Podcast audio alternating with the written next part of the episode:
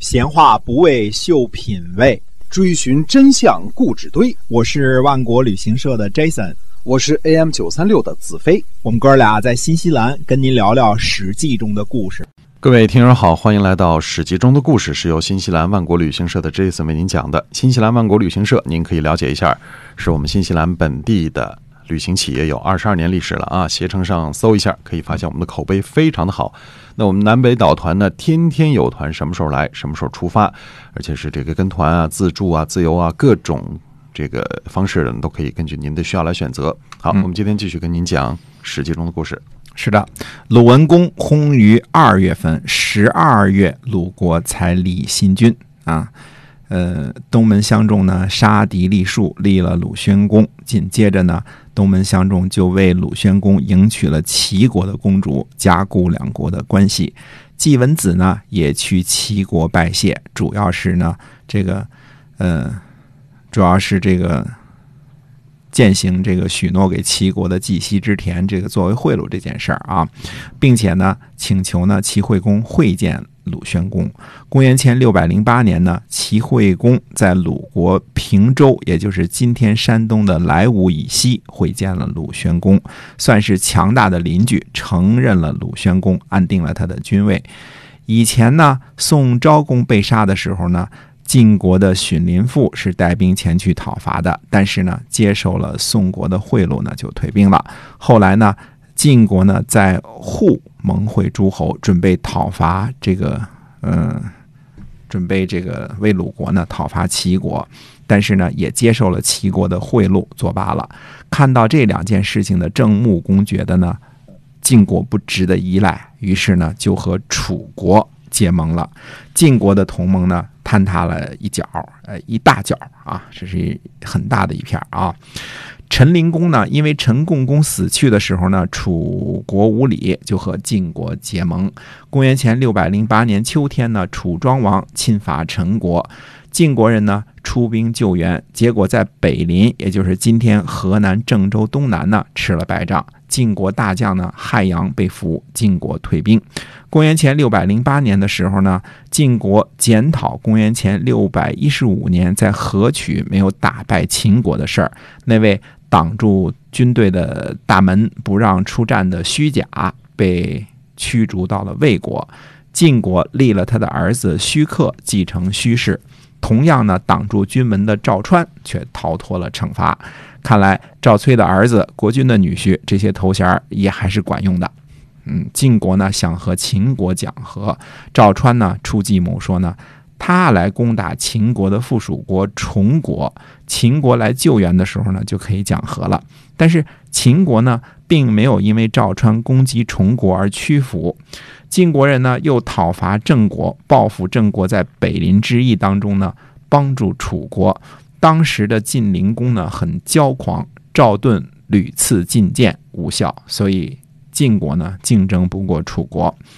看来晋国这几年呢，这个在对外关系上呢不太有利啊。呃，跟秦国打仗本来可以打赢，但是没打赢。这件事儿呢与赵川对于这个呃虚假啊，这个两个人把军门给挡住有关系啊。实际上呢是赵盾。嗯，控制不了这个国君的女婿，这个赵川，他这弟弟啊，控制不了。赵川呢，虽然是草包，可是是国君的女婿，又是赵盾的兄弟，这个让赵盾呢非常的为难。好不容易呢，为了陈国和楚国打了北林之役，还给打出打输了。大臣呢，这个汉阳被俘啊，这个害还是这个解放的解啊，这个字儿啊，我们说过这个害的读音的事儿啊。荀林父呢？讨伐宋国不果，种其实这个怎么说呢？呃，某种原因上是因为这个宋国的这个公子包啊，确实是受宋国人爱戴，这也比较难处理啊。接受贿赂了事儿就算了。那么晋国呢，援救鲁国也是有苦衷，毕竟不能不照顾齐国的面子，动不动就和齐国这样的大国硬磕呀，也未必是上选，所以呢，就收钱了事儿了。可是最可惜的事呢，由于晋国呢不坚持道义，实际上处理问题的时候呢有所妥协，失去了郑穆公这个坚强的盟友。虽说郑穆公子兰啊是被晋文公扶上位的，啊、这样才继承了郑国的国君的君位。但是现在呢，郑穆公的身份变了，必须以郑国的立场考虑问题，而郑国的分量比宋国、陈国、鲁国加起来都要大得多。公元前六百零七年呢，郑国公子归生听从楚国的命令，讨伐宋国。宋国的华元和乐吕率兵抵抗。二月壬子日呢，郑国在大畿打败了宋国。大畿之战呢，是一场大型的战役，虽然记录不多啊，因为什么呢？这个郑国活捉了宋军主将华元，杀了乐吕，缴获了甲车啊，或者叫甲车四百六十乘，抓获了二百五十名俘虏，呃，割下了战死宋军的这个左耳一百。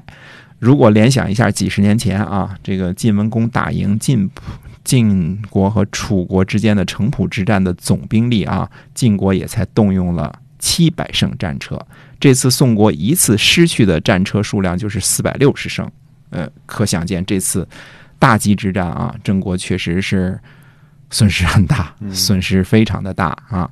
那么《左传》呢，在记载大畿之战当中呢，只记载了两个细节。第一件事呢，就是宋国的狂角和郑国人打仗，郑国人呢掉进了陷坑啊、呃陷阱，狂角呢就把这个戟呀、倒过来救出了郑国人。结果这郑国人呢，反倒把狂角给俘虏了。嗯，第二件事情呢，是记录的关于宋国主帅华元的。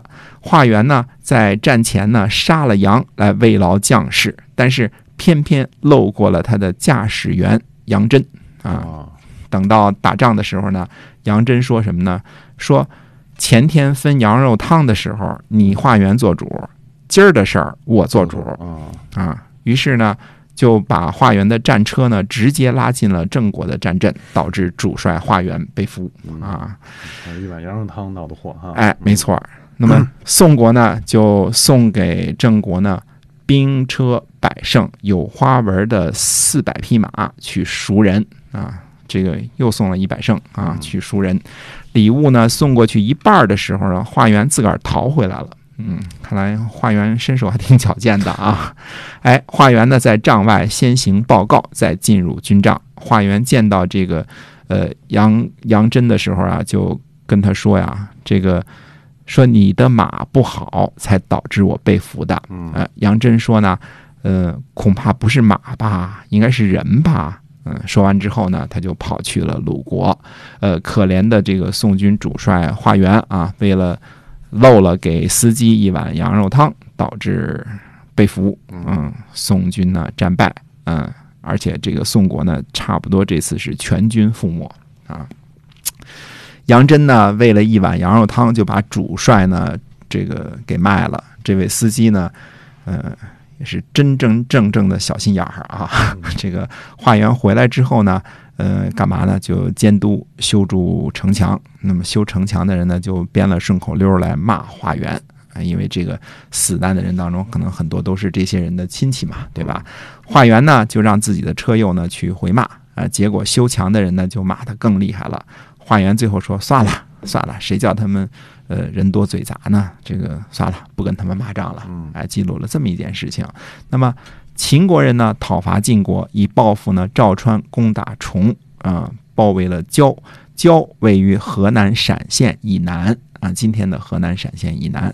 公元前六百零七年的夏天呢，赵盾率师救援焦，之后呢，率领诸侯的军队进攻郑国，以报复大吉之战。结果呢，楚国出兵保护郑国，赵盾决定呢避弃锋芒，退兵回国。那么，为什么赵盾处处躲避战争呢？哎，这到底是什么原因呢？那么下回跟大家解释这其中的原因到底是为什么。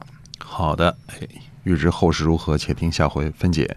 我们的节目《史记中的故事》是由新西兰万国旅行社的 Jason 为您讲的。我们下期节目再会。再会。